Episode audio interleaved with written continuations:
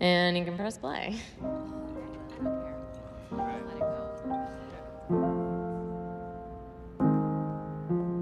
Work it, make it, do it, makes us harder, better, faster, stronger. Work it harder, make it better, do it faster, makes us stronger, more than ever. Over. That, it the don't, harder, make it better, that, do it faster, don't, makes us stronger, that, than that, the don't, can only make me. Congrats on the 20,000, you guys, really. Congratulations. Welcome to That That Don't Kill Me, a podcast about health, illness, and disability by the people who live it every day.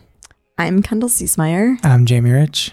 And this is the last episode of, Of season, one. Season finale. wow, Yeah. it's been real. It has been been, raw. one whole season. one Ten, whole 10 episodes. 10 episodes, yeah. I'm, I for one, am really proud of us. We did it. I mean, when you came to me with this idea, it was last February, Wow, yeah, it was. and we had brunch. Yeah. and you proposed we, that yeah. we do a podcast. yeah. And then we had to come up with a name and some artwork Yeah. that we took many renditions on. Yeah. And then we brainstormed up guests, guests. and topic ideas and Yeah. get the equipment. yeah, and- we yeah. went to B&H Photo Video. Yeah. They should say audio too, but Yeah. um got our gear. Websites. I trekked up to your Upper East Side apartment. Yeah, yeah, we've in this time span we've changed jobs, we've changed apartments, boroughs. Yeah, uh, lots has lot- happened. A lot, Lot- has happened. Lots has happened. Yeah, um, yeah, it's been great too. yeah. So I I love the pod. me too, and we've gotten some great feedback and response, and we thank We have you, fans the listener, for for uh, for listening. sticking with us. Yeah. Um, and so we thought for the season closer for the end of the first season, we figured that what we should do is take an hour and explain all of the rules behind open enrollment. Um, so the first thing to know is um, deductibles, premiums, he's uh, kidding. In in network, out of network Yes, all that is the same thing. It all means the same thing. They're just trying to confuse you. I know you Out see all these different terms. It all means one copay all means the same thing. just think of it as one term. coinsurance. They're synonyms. Um, so Just kidding. we're starting with we're, that. We're not doing that. No. That's not what we're. I, mean- You, have to, you have to figure it out on your own. it could be helpful to people, but Yeah. That's we're not here to be helpful. yeah. No, Mostly, no, we're not. uh, we're here to just self indulge with. Yeah. Talk about ourselves. Yeah, Yeah. That's why we do. That's why we do this. we just need an outlet, you guys. Yeah. It's like therapy, but it doesn't cost any money. Yeah. Yeah. Just kidding. Um, So we wanted to start off. Sorry, I just moved my chair and that was loud. Um, we wanted to start off with kind of. We're gonna break. I'll break down a preview of the episode for you. We're gonna do some year in review stuff, mhm. both for ourselves, our personal lives, because you know we like to talk about ourselves, Yeah. and then for the world at large, like what were the most outrageous things that happened in 2019 in the health world, Mhm. and then we have uh like a nice feature for our last guest. episode Yeah. with a guest, uh, Keah Brown, Mhm. And she's going to be talking about representation. And her book, which came out this year, The Pretty One. Yes. Um, but that'll be a little bit later on in the episode. And um, first things first. first, our the pain, pain scale, scale of 2019. for the year. Bum bum bum. I'll add some sort of music cue there. Yeah. Um, Well, wasn't mine not good enough? no, it was fine. Okay. It was great. Who wants to go first? Oh. So. Wow. Scale of one to 10, how painful was your year? One being that it was a joyful experience, and 10 being that it was a trash fire. Yeah. Um, I would say that my year was a maybe like a er, eight and a half. Mm, I think my year was an eight and a half. gotcha. It was pretty bad. pretty bleak. pretty bleak. Um, What were some of the like the top things that made it so horrible. Yeah. Oh, well, let's get into it. Let's get into it. Um, I would say, uh, job stuff was very tumultuous this Mhm. year. Starting with, Losing it. well, starting with like just the media industry Oh, and all yeah, of it yeah. being acquired and, um, yeah. So yeah, I've wasn't changed. this the I've- highest year of yeah, seven thousand thousand. jobs in Yeah. media and news journalism Yeah, were lost in 2019. and probably a, a majority so in. New York, right? Yeah, I think a majority in New York. It was like a Business Insider article, and that was the headline. And I just didn't read it because it was sounded really depressing, and I've lived that. So and the, I don't and the writer who to, wrote it was laid off moments after Yeah, publishing it. exactly right after. So yeah, job stuff has been not great. Um, but we're on the mend. Yeah, New year, new you, new me, New things. new job. yeah. So that's great. Um, the other part of my life that has been kind of difficult was that I started therapy, Nice. and that was uh, Mm-hmm. interesting. yeah, you know, I think if I were to sum it up, basically just trying to like start looking at and dealing with the things that had happened to me and my kind of growing up, especially pertaining to illness. Mhm. And so I think that was uh, something that I avoided for literally my whole life. right. I think when you're going through something really hard, it's it's kind of impossible to to Yeah. process that. And Mm. for me, I just kind of well, kind of put my head down and dealt with it and tried to really make it the least um impactful thing possible. Um and so I think then denied a lot of my feelings about things and uh so I just kind of tried to move through things. Um, Right. And then I think after, once you kind of get a relief from some of that, which I did, you know, the la- in the last few years, I've had um, a major change in my health situation. And I think that has opened up opportunity to look at these things that had been a part of my life for a really long time and to kind of process them for the first time. Right. And so, yeah, that happened this year. It started this year. And um, yeah, it's just, it has really been a humbling experience. And so- uh, are you excited to continue therapy in the new year? well, I love my therapist. Mm. Shout out. No, I'm not going to say her name. No, so I really like her. And I think that that makes all the difference. But it's not for the faint of heart, man. Yeah, is- yeah. I I remember, um, and we can cut this out if you don't like it, but Yeah. I remember kind of like early on in the process when you were yeah. starting, you were you would text me occasionally Yes. and be like, "I just okay, how long does this take? When can we speed this thing up? Yeah. When if I, if I just do it, I think if I just do it now, I'll it'll be over with and I'll get done." I was like, "Kendall, that's not exactly how it yeah, works." yeah, yeah. I Um, mean, I I'm a very impatient person, so this has Right. tested me in a lot of ways. Yeah, Like, how long am I gonna feel like shit? yeah, right. um, and I I think like you just learn how to deal with the shit better. Yeah, So it, it doesn't really. I don't actually feel like it's easier. I just think I'm getting more comfortable with how hard it is. Yeah, If that makes sense. yeah, totally. Uh, that makes a lot of sense. It's not a sh- like- such a shock to the system. Right. It's it's gaining s- elements of awareness. It's gaining language. I think about this line actually in Anne Boyer's book all the time, okay. where she says like, um, for some diseases, knowing the name is the oh, closest thing to a cure. Oh, Yes. And I think that's so true about being therapy able to know and mental health. and talk and Being able to have point at the thing. language Yeah. around what you're experiencing. right. Yeah, So and acknowledgement. Yeah, just I think that that's that was that's huge. Like acknowledging what you know about experiences, I think has been a really important part of Right. of the process for me. And I ultimately like I'm very excited for 2020 and I think I'll have I'm I'm I feel like I'm digging myself out of what felt like a hole. So Yeah, that's really great. yeah. What about you, Jamie? My year. Um, Well, I think my number would have to be an 8.6. Oh shit! No. Um, wow. no. I like it's it's so hard at this. I mean, I think I had a really hard year, Jamie. So I'm doing the I'm doing the close closest. What's the um prices right? Do the closest without going over. Actually, I would go 8.49.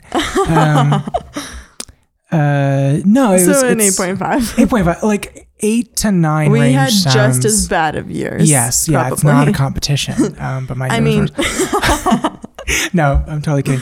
Um, but no, it was really hard, and it's probably up there. It's super hard to put a number on it. Um, but it it sucked start to finish. I Mm-hmm. mean, literally from January one uh, all the way through, and um, I'm certainly doing a lot better now in a lot of ways. But it was a real mix of all sorts of things, being health, uh, you know, some health resurgence, figuring out work and career, um, uh, some relationship stuff. mhm. Um, and I think uh, maybe to to kind of meet you with the discussion of therapy a little bit, I had a switch sort of in my um, uh, experience of therapy as well.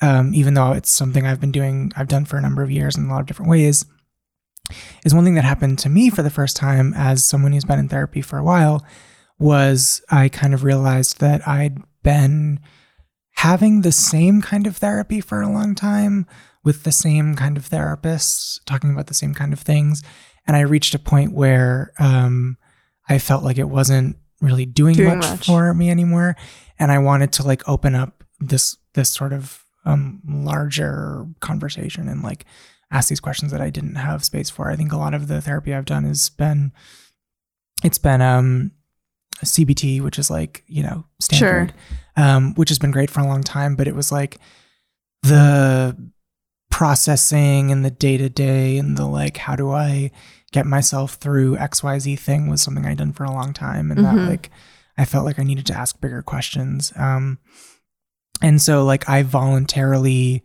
uh, broke up with my therapist Wow. and it was like a really, it was a scary thing Yeah. and it was but it was great and like i was nervous about it but i one day like explained to my therapist what i was thinking and all the stuff i wanted to explore and like what, you know what was different and her response was like that sounds amazing that sounds like what you should do that's and Oh. which was really nice to hear i mean That's it's good. obviously they're professionals like they're supposed to make the process easy anyway Yeah. but it's it's still daunting For um, sure. to you know so anyway um and so started seeing someone new and and that's been different and good and i don't know um similar methodology or different. very different methodology Interesting. yeah i'm Huh. like i'm now i'm my therapy now these days is like asking i'm dealing with like a, like a lot bigger questions than i used to be dealing with Existential. existential questions. stuff yeah um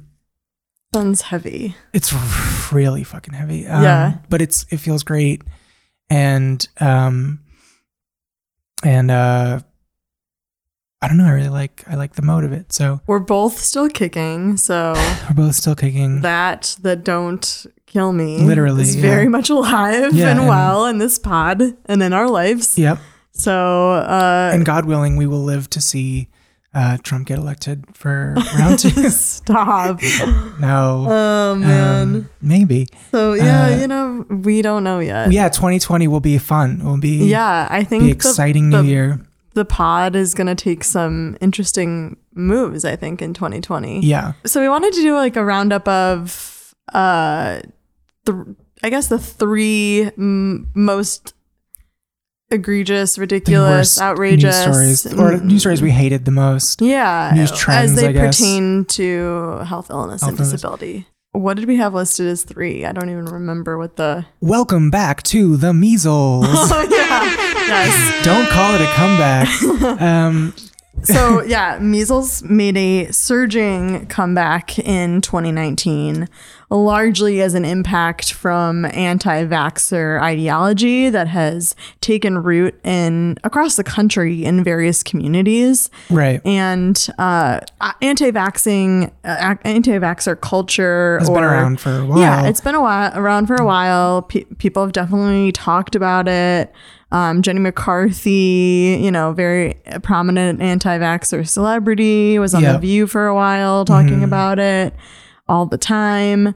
Um, Actors and celebrities in general sort of love to to. They're a high concentration of people who yeah, well, they love to they love to ask questions. I'm just asking questions. Sure, sure. And also, I think it it probably stems from the California culture that's very much uh, alternative wellnessy, Kabbalah, you know, Yeah, right. that kind of You stuff. You just need something that's natural. Yeah. Yeah. So, um, measles came back, and there yeah, were measles is- outbreaks across the country, and uh, that's really dangerous, Right. Uh, And I think our- Yeah.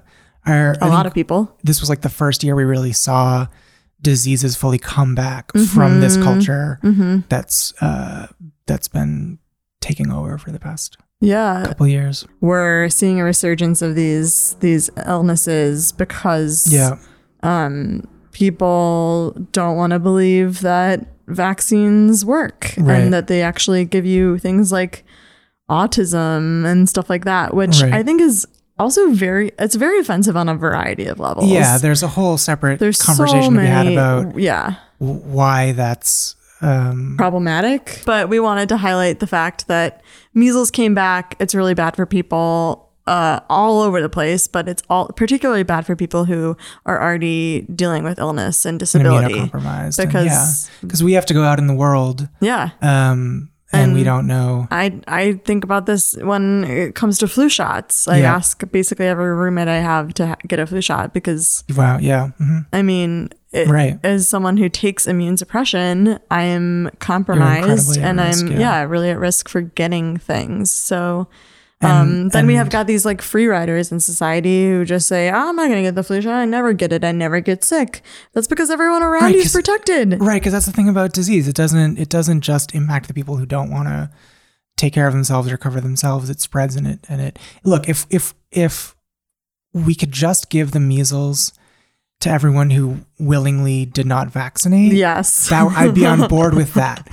But I mean- unfortunately, that's not how disease works. Yeah. So until we can work that out, some sort of biological weapon or something. no, we're No. not, we're not Um, suggesting that. no. So uh, that was fun. That was was fun. that was like our number. That was our number three. Yeah. And then number two Number is something we actually touched on um, this season Burning up the charts. um, with Maris. Yes, with Maris Kreizman, her episode about insulin, hottest drug on the market.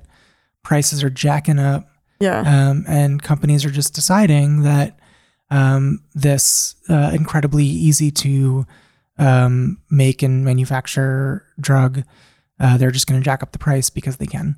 yeah. Um, I don't think we actually talked about this on Maris' episode, but I saw a video. I'll have to find it and I'll put it in the description or whatever.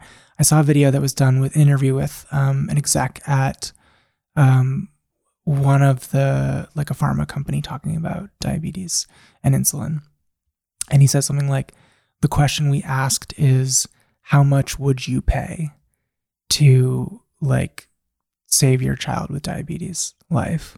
Mhm. and that's how we priced it. Wow. Just like Yeah. that's disgusting. Yeah. I, Yikes. It's it's super sad. Diabetes affects so many people. Insulin is a a hundred percent necessary for diabetics to live through each day. Right. For you know type one diabetics especially, and uh, it's just disgusting. It's disgusting the greed that exists and is allowed to flourish uh, because we don't make any laws about it. Right. So And I think the that sucks. yeah, I think the important thing to keep in mind too is illness, uh, insulin is um, a really strong example, but this kind of price gouging happens. yeah. Well, Across we, we saw it. drugs We saw it also happen with um, what uh, the shots uh, when allergy shots with Epi, the EpiPen. EpiPen. Yeah, yeah. Thank you. Yes. So we saw it happen with the EpiPen as well. Mhm. Um, EpiPens being in, exorbitantly expensive to to have, Right. and again, if if you are allergic to something, the only thing that's going to help you in that situation is an EpiPen. Right. So again, you're taking something that people can't not have Right. and you're jacking up the price And it's and because it's, it's people have that, to pay for it. also something that's uh, again like a, a common drug that's been around for Right. a long time. Right. And a, It's a lot of people not use rare. Yeah. it. Yeah. There's truly no. There's no um, justification. Like there, there's no argument that can be made about why that needs to cost as much as it does. Mm-hmm. Um, and I think you just see that when you look at um, when companies say like, oh, we have to do it for X, Y, and Z reason, and then you look at their uh, CEO pay and their executive bonuses, and it's just like, no, it's it's pure, it's profit. Like we can see it. We Mm-hmm. Can see it. Like, Yeah. yeah. Yeah. So that that was number two for us. And Yeah. um number one A was something honestly that just kept happening throughout the year and I kept tweeting about it and I really wanted to do something on it at some point. Um, didn't get to it, but basically it's these viral moments, these videos that you probably have seen them on Facebook, on Twitter, maybe the Today Show or you know a lot CBS. of them start in like local news and yeah, then get local pulled up exactly to you know and they feature predominantly i'd say it's children who have an illness or a disability.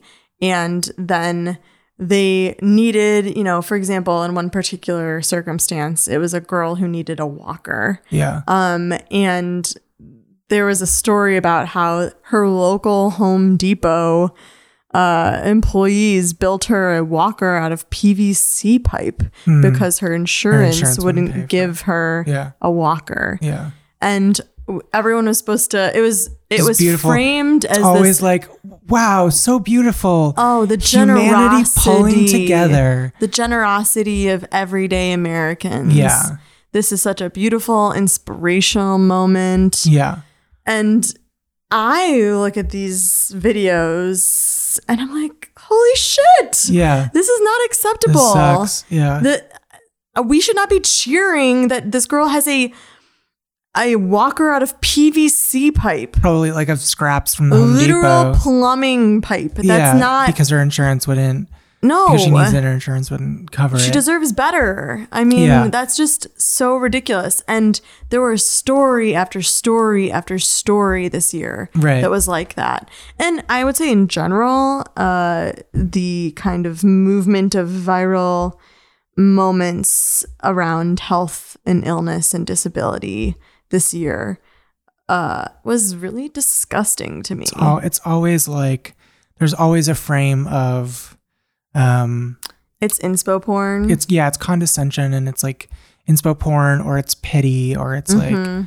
it's uh, or it's showing like how exceptional someone is for doing something for, a sick my person My goodness like the, Yeah. a, a team that let a kid score a basketball just like i can't even yeah it makes it enrages me and Yeah. so this year particularly there were a lot of ones that featured uh the um the issue of affordability in the healthcare system and, And- and people not getting the like, services they need. what I hate especially about those is it always positions by having this frame of like, isn't this great that people banded together and did this?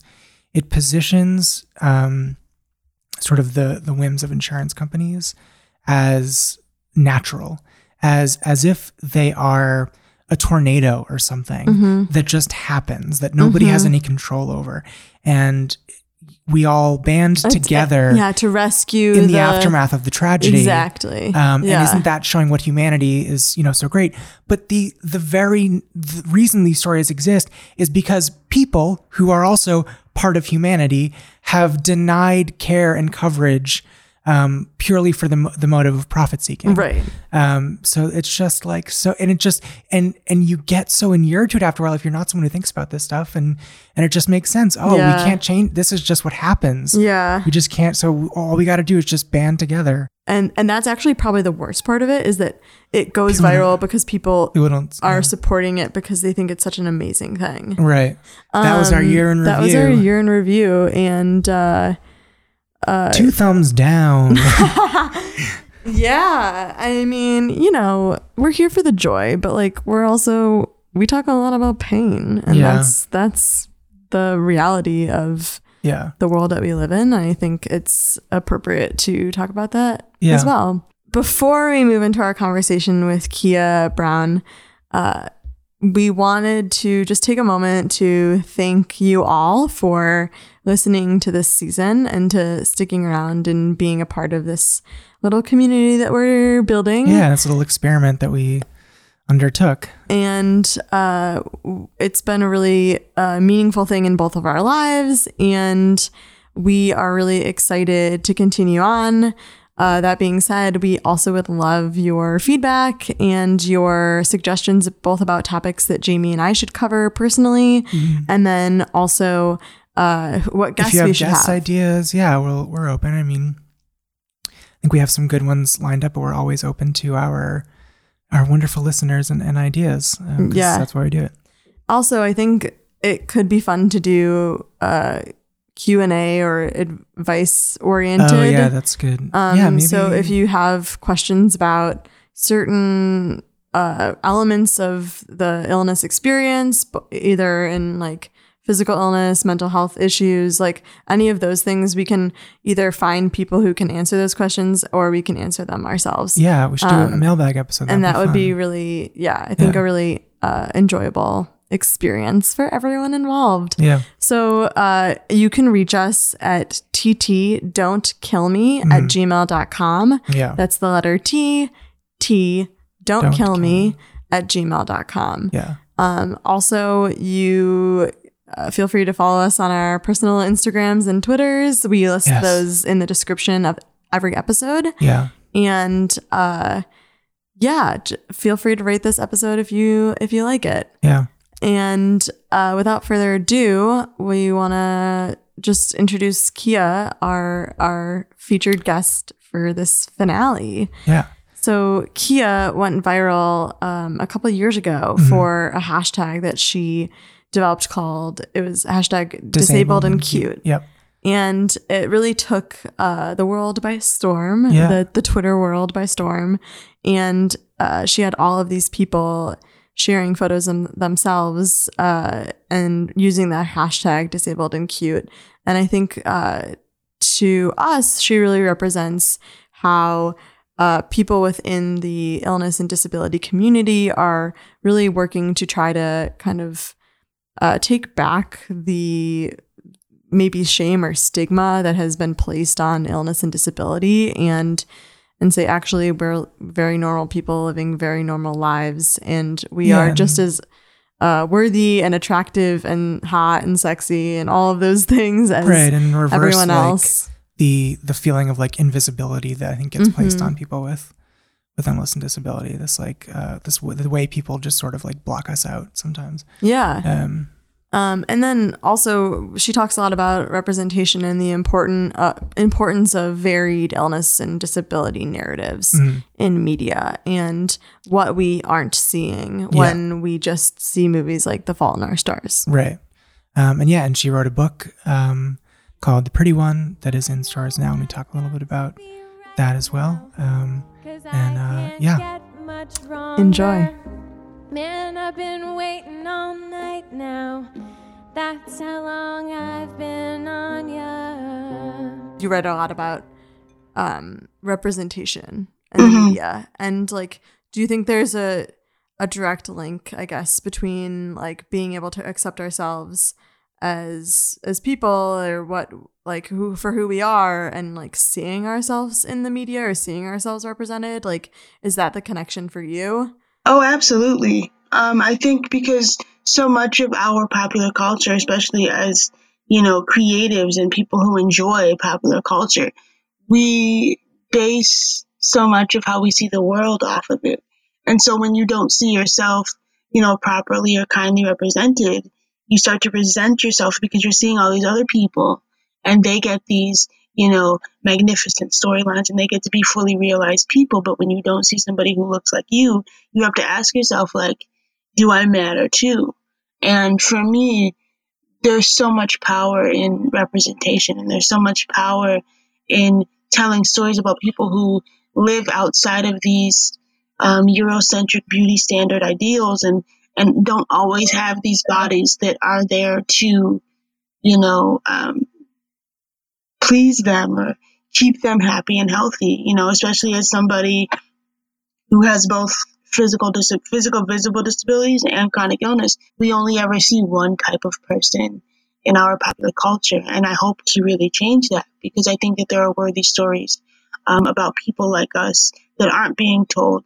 And when they are being told, they're from this sort of, of course, they dislike themselves because, hello, who would like themselves in X body or who would like themselves knowing that they, um, quote unquote, suffer from X thing? To that point, one of the things you you note in the book is uh, sort of how the, the narratives around disability and illness are really limited at the moment in pop culture. Mhm.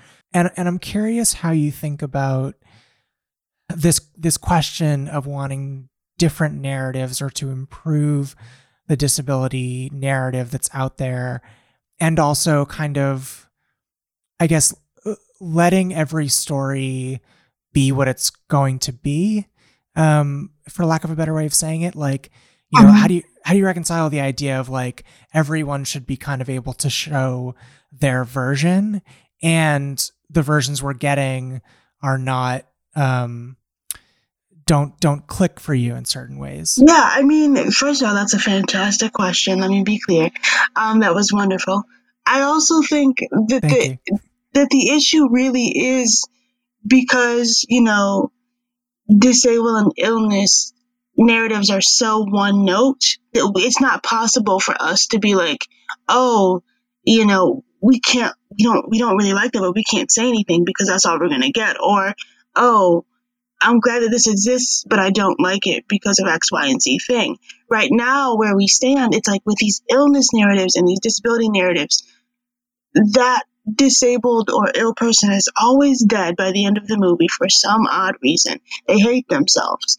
They wish that they were, um, you know, able-bodied, or they they came into this illness, and so now they're like, oh my god, my life before was just so much better. And we spend this, you know, two-hour runtime or this series literally hearing nothing about a person besides their disability and and knowing that their disability is the thing that keeps them from being happy. And the problem with those narratives is that they're so far from our actual lived realities. And so it makes it harder to let um, shows just be what they're going to be because they're they're causing so much harm. I mean, I think it's an interesting thing to think about because uh, on one side you want to like comment and say like, "Oh, this is not right," or like, "We need better," but on the other side do you want to get people to watch those narratives at least at some level Right. because the fear is that if people aren't watching those narratives, then Hollywood says, "Oh, well, no one's interested in these narratives," and then and then there's like no room for them. And it's like how do you how do you critique them in a way that allows for them to still exist and potentially even thrive? Like though that can be scary because if you think it's harmful then you don't necessarily want it to thrive. But how do you how do you critique in a way i guess? And you know obviously you're a critic so like how do you critique in a way that allows for like allows for that room. more support for disability narratives in general? Because you know i feel i just i worry that if we shut them all down then no one ever will feature the good ones that we want either Right. like i think we just need i think we need more Right. It's a slippery slope. Um, for me, at least in the book, I tried really hard to say, even about the shows that I was just like, I had to stop watching. I wanted to talk about first why it is that they were so important and necessary in the first place. Um, and I, for me, I always try to, at least in my critiques of, of, of everything, really, I try to say, you know, this is a thing that's important and here's why it's important, but here's why it needs to be better. And it's, I always try to approach my criticism about marginalized stories from a place of love because right when you love something, of course, you want it to be better. When you see the, Right, you see right. the potential in something, because you see that potential, that it could be better, you want that for it. So for me, it's not about bashing sure. and be like, oh my God, this is the absolute worst thing I've ever seen. It's, hey, no, this thing has potential, but here's where it could use work, or here's where it could be better. Mhm. Right. here's why we right. should keep, you know, this show or this thing in mind when we're crafting other narratives, but make those narratives have what this thing doesn't, or give, you know, these writers or these people creating this specific thing something more to think about. It really means more that we have the opportunity to, you know, maybe mess up and then get another chance because so often we see specific shows that I won't name that are terrible get season after season after season and they're not even trying to make it better. Um, and I feel like that's a that's a Right. Just a societal thing with in terms of Hollywood is just like who who we give a thousand chances to versus who we only give one. And I think that's the real issue. Right. I think of as an example the way like women directors are treated in Hollywood and the way uh, big releases that are Mhm. directed by women are covered um, in advance. There's even up till maybe last year, a couple years ago, there's always this tone of like, if this doesn't, Succeed. if this doesn't go right, that's it. Right. like, Yeah. where there's like so much hope, and it's and that's a kind of approach that is is uh, we also see it in like movies like Black Panther or Crazy right, Rich right, right, Asians. for like- sure.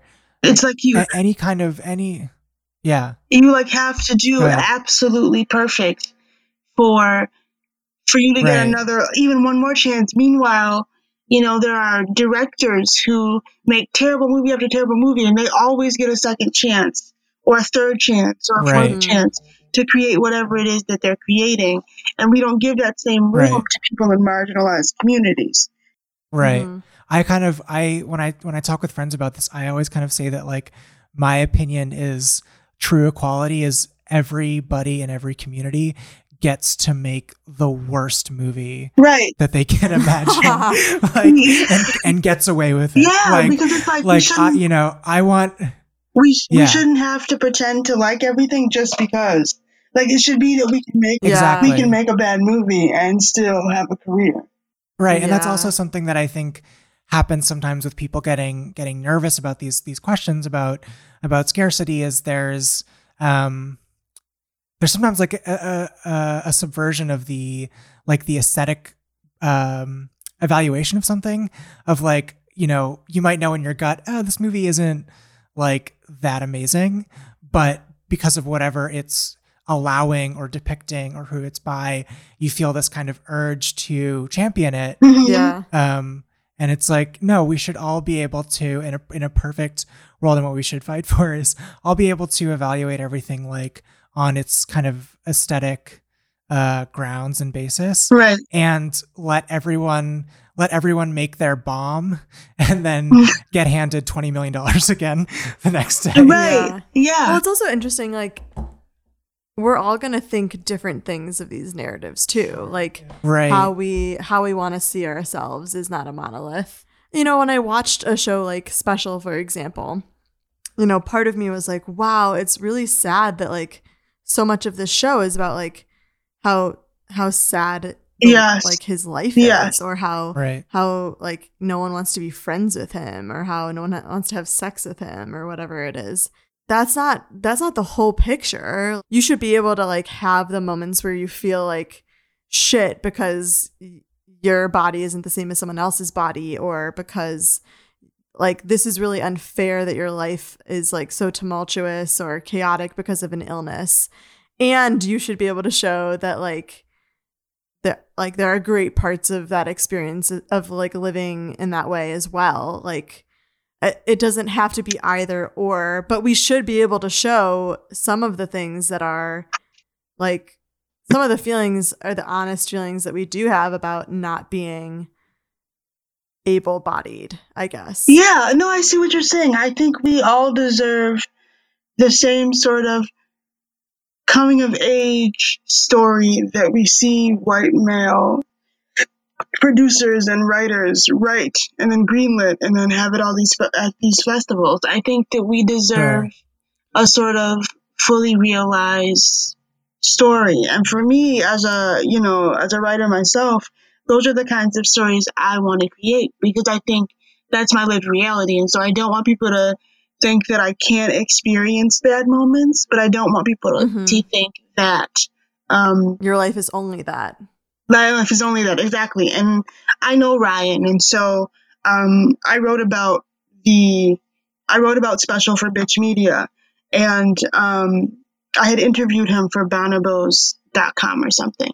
And I say, like, you know, in the review, I, I enjoyed it, but I do think that, you know, because it's his lived reality, like it's based off of his life, like loosely based. Sure, yeah. So there's only there's only so many ways in which you can critique somebody's actual lived experience. Um, for me, my biggest issue with the show was that it was very white, but that's his lived experience. So um, it's harder Right. with with it is harder with these narratives that come based off of somebody else's life. Um, and for me, like just as as a standard, I want to create stories where, like you said, it is more, it is less um, about my life sucks because I'm X, Y, and Z. And it's more like here's this fully realized person who is disabled, but also has other things outside of it and isn't just caught up in their own, you know, pain or frustration. I'm I'm curious as to like what you think about um this the pace by which like disability narratives have entered into our kind of pop culture. Like it feels to me as it's still like way slower Oh, yeah. than any of the other kinds of um stories about marginalized people. Because it is. Um, Yeah. What do you what do you think is at the the what's what do you think's behind that? Fear. I think fear is behind how long it's taking for us to have a proper, like, actual piece of representation that doesn't do harm for disabled people or people with chronic illness. Yeah, it doesn't. F- It doesn't feel like it's happened yet. It Would hasn't. agree? I agree. It hasn't. Yeah. Not truly. Um, because even when we look at these movies that are billed as romantic love stories, um, like the movie that I hate the most, Me Before You, I don't care who knows it, I hate it. It's terrible. Um, Oh, I never saw that. Yeah. the guy, spoiler alert, he like is so depressed and he hates himself because he's disabled and he used to be some sports person and he used to have this Mhm. life that was so perfect and he just wants to die because who wants to live as a disabled person? Like, oh my god. And then he meets this girl, they fall in love, they have sex, and um he still ends up killing himself. They they love there's this kind of like repeating grafting of the Romeo and Juliet narrative yes. Right. onto illness They can't. you they see it can't over and over again. It's like, yeah, it's this faded, it's like ill-fated, star-crossed thing, and Never it's like, have I been to a hospital to meet my Right. the love of my life. Right, and Let me it's- just say. right, and it's and it's played up as like, um, you know, the the height of the height of um, true love is something that's like tangled with tragedy, Right. and that's it's it's kind of uh, you know, and yeah, it's it's it's a it's a classic narrative in a way, but it's also like A terrible uh, narrative. totally weird, weirdly misapplied, right? Y- You know, I don't know if there are other play other kind of kinds of people that we depict and and and really like say that their life is not worth it even though they have pro- like there are problems or struggles. Honestly, I think at the end of the day it comes down to the fact that like people's worst fear is becoming ill or Right, becoming sick right. or Right. dying or becoming disabled. Like that's their their that's like the worst thing that could happen to them. Right, and that's right. enhanced by our popular culture. If we had better narratives, we Yeah. wouldn't be so afraid. You know, Good point. because yeah. our popular culture absolutely shapes how we see the world and the people in it. I'm I'm curious, like, have you um and I'm I'm curious to hear Jamie too, um and and I can share as well, but uh have you actually read or seen or listened to something that you really like fully identified with as as like a person in your lived experience? Have you had that? Have you had that before? In pieces, Okay. not in totality. So I've recognized myself in narratives about black women, but not black disabled women. And I've recognized, I've recognized myself in narratives about disabled people, but not black disabled people. So, like I said, in Superstore, which has its own issues because, again, um, the guy who plays Garrett is not actually disabled. I've seen myself. Um, I've seen myself in shows by Shondaland and Issa Rae and those sorts of things, but I haven't, I have yet to see myself in a full picture. Mhm. But I do think that there are bits and pieces of me in, you know, these narratives, but I've never had the whole thing. yeah. And I want the whole thing. I hope for the whole thing.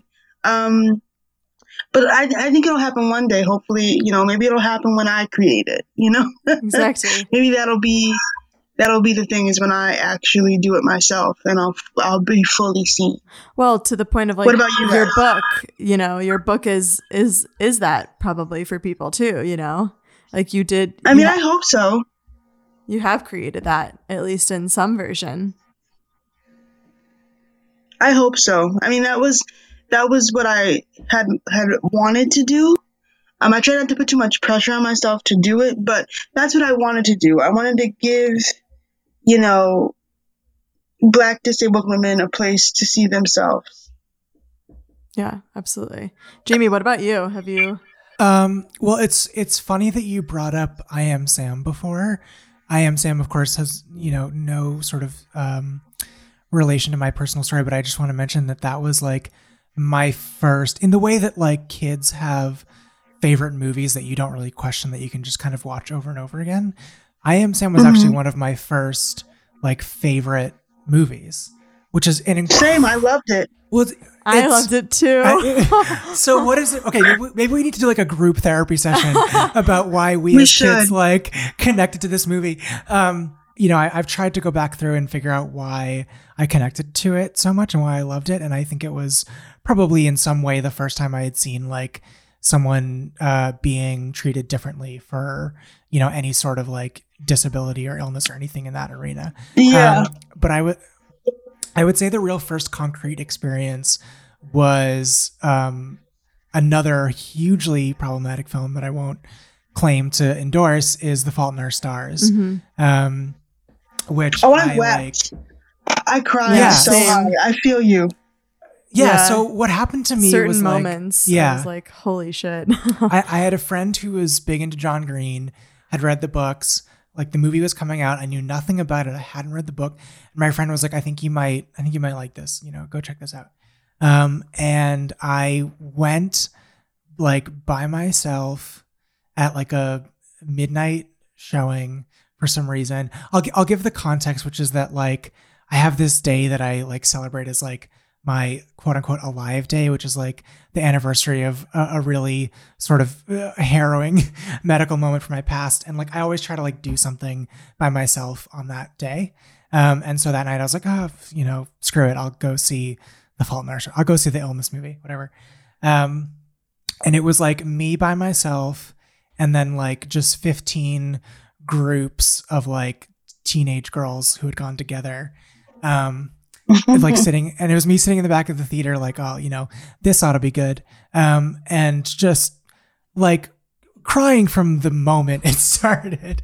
Like the smallest thing would happen. Something that wasn't supposed to be a tear-jerking moment something that wasn't even supposed to be dramatic. And i was just like touched on like a guttural level that i couldn't identify.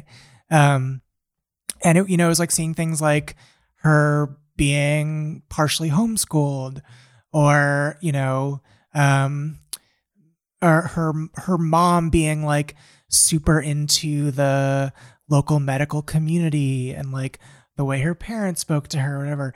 And it was all the stuff that I was like oh shit this is like I'm identifying with this. That's what this is. This isn't like an, a storyteller just manipulating my emotions. This is there's familiarity here. Um so so that was one of one of the first ones probably for me Yeah. also acknowledging that it's also a, a pretty fucked up movie and like disneyfied in certain ways Mhm. and like tragedy porn in other ways but Sure. Yeah, definitely.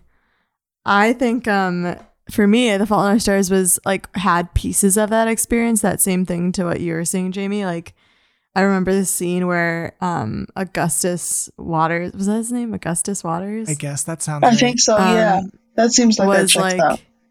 yeah, okay. that sounds like a John Green ass name. Uh-huh. um he was like in the car um at the gas station Yeah. because he just wanted to go buy something for himself, I think. Yeah, yeah, yeah.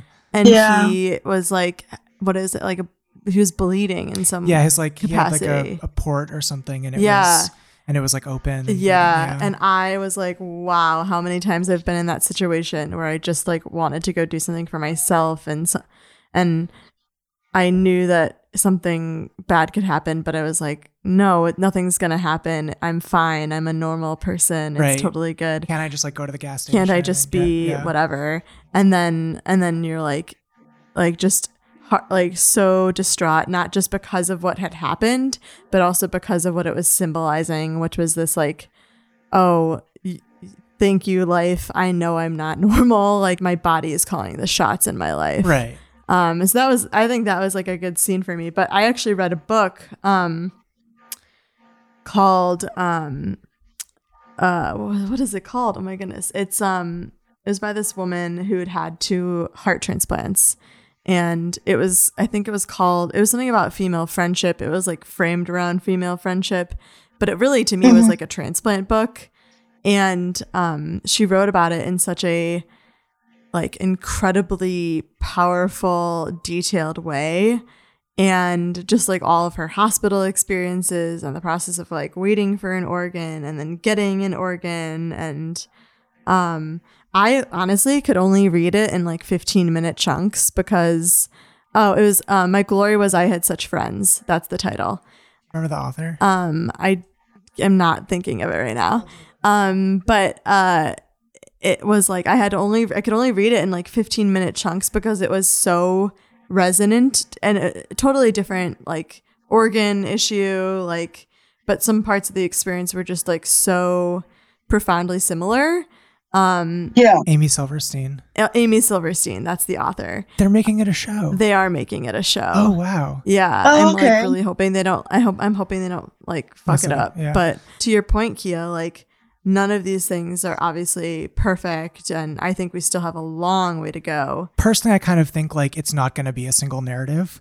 I think it's going to be like when we get to the point where when we get to the point where we're like there's so much out there that we don't feel the need To, to even pick- to pick at certain to to see certain things and go oh that's not right because we have such a diverse uh array which you know, Sure. that's that's the Right. utopian but something I think something will come. Something Like- always has to come like first, first right? yeah, yeah, yeah. So like the first time there's like a popular, hyper popular movie or book or TV show Something. that like features so- some kind of aspect of the community in a a way that across the board people feel like genuinely pretty good about. yeah Yeah, and I mean, like, I, for one, feel like we shouldn't make ourselves feel bad for finding something in a problematic movie because that's the way life works. totally And again, it's Yeah, open yeah. For sure. given.